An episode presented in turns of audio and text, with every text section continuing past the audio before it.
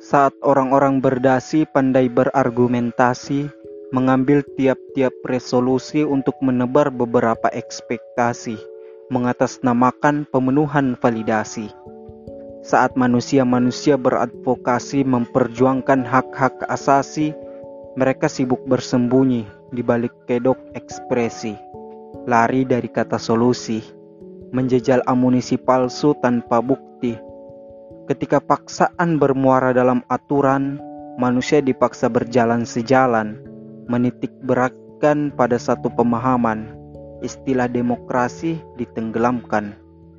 Merekalah berkedok atribut ketuhanan yang menjanjikan surga untuk sebuah tujuan, melarikan diri dari realita yang disamarkan, menderitakan banyak orang dengan menusuk ancaman. Atas nama kaisar, fasih bernalar namun ingkar. Atas nama gelar, membual busa tanpa sadar.